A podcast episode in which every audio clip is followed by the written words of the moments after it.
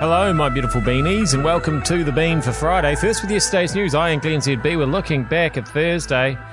Uh, right, what do, you, what do we need from this uh, recovery effort? What, what how, what's going to help the most?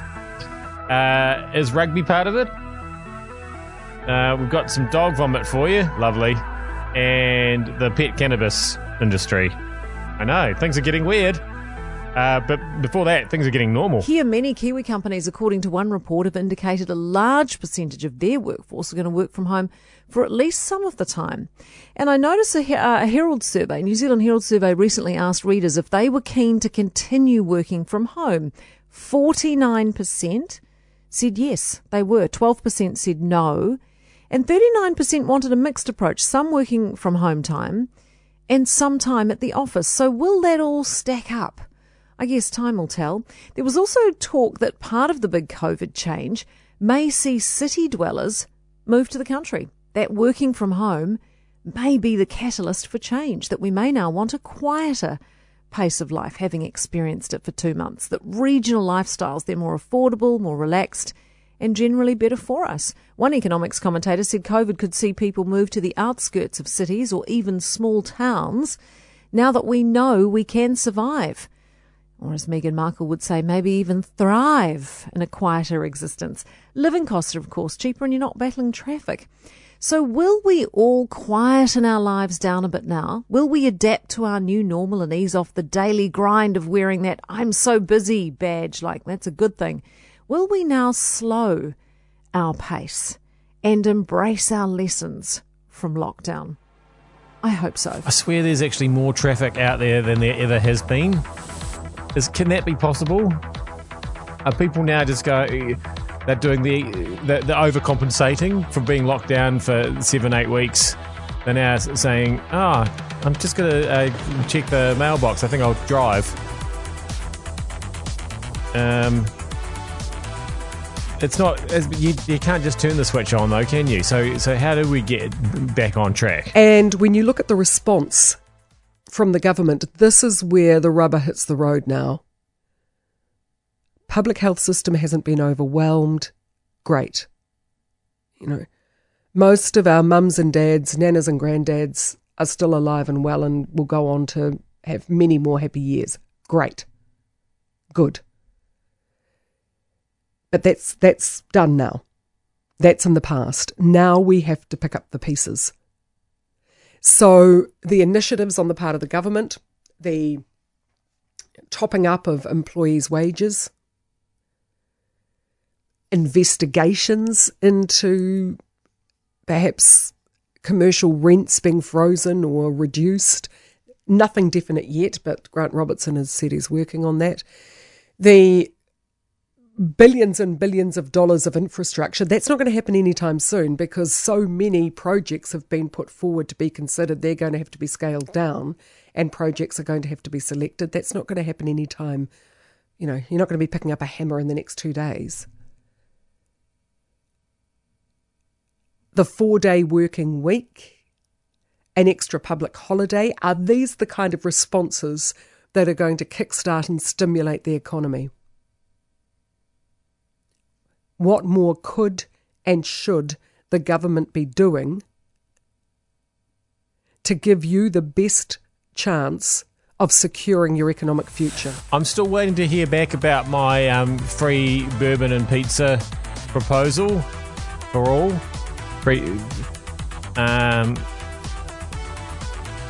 I think there was some concern on exactly how that was going to benefit the economy, which I was less concerned about. I just wanted pizza and bourbon because I haven't really had any. Uh, or rugby for that matter. It seems as though rugby in this country, we've built a house of cards. We've been so desperate not to lose players to overseas. We've built a tournament and a structure that doesn't fulfill any criteria. It is impossible to fund. It doesn't generate enough revenue. And when you look at the matches, no one much turns up. Well, that's uh, that's you can't continue that.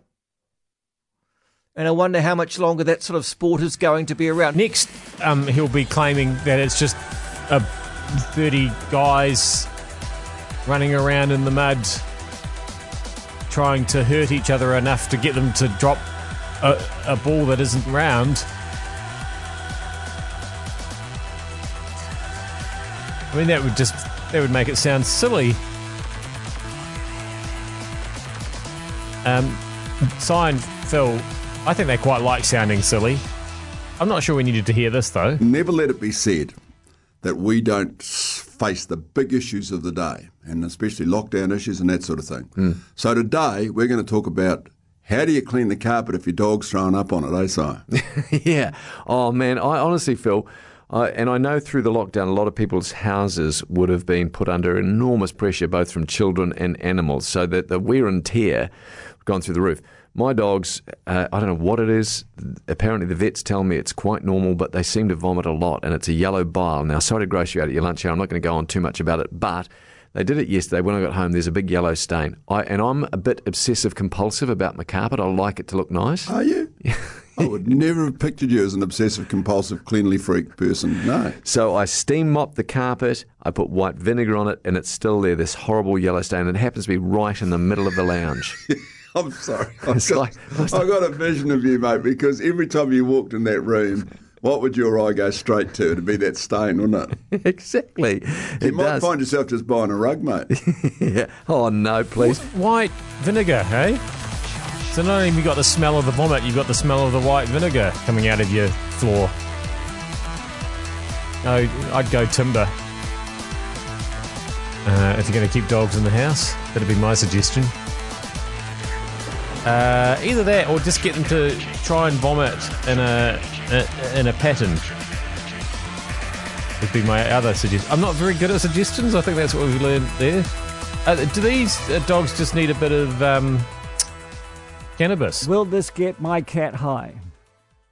Uh, no, it absolutely won't get your cat high. Uh, so these, these products will be made uh, from CBD, um, which is very different to THC. THC is the, the cannabinoid that would get your pets high, um, but we're very much uh, steering clear of that. Um, so we'll be using CBD in our products, which will not get your pets high. Of course, and that's the same for human um, uh, medicinal cannabis products.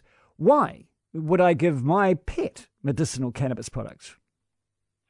Uh, well, we're starting to see um, a lot of really exciting um, anecdotal kind of cases coming from overseas around um, how effective they are at treating a whole range of different conditions um, and ailments in pets.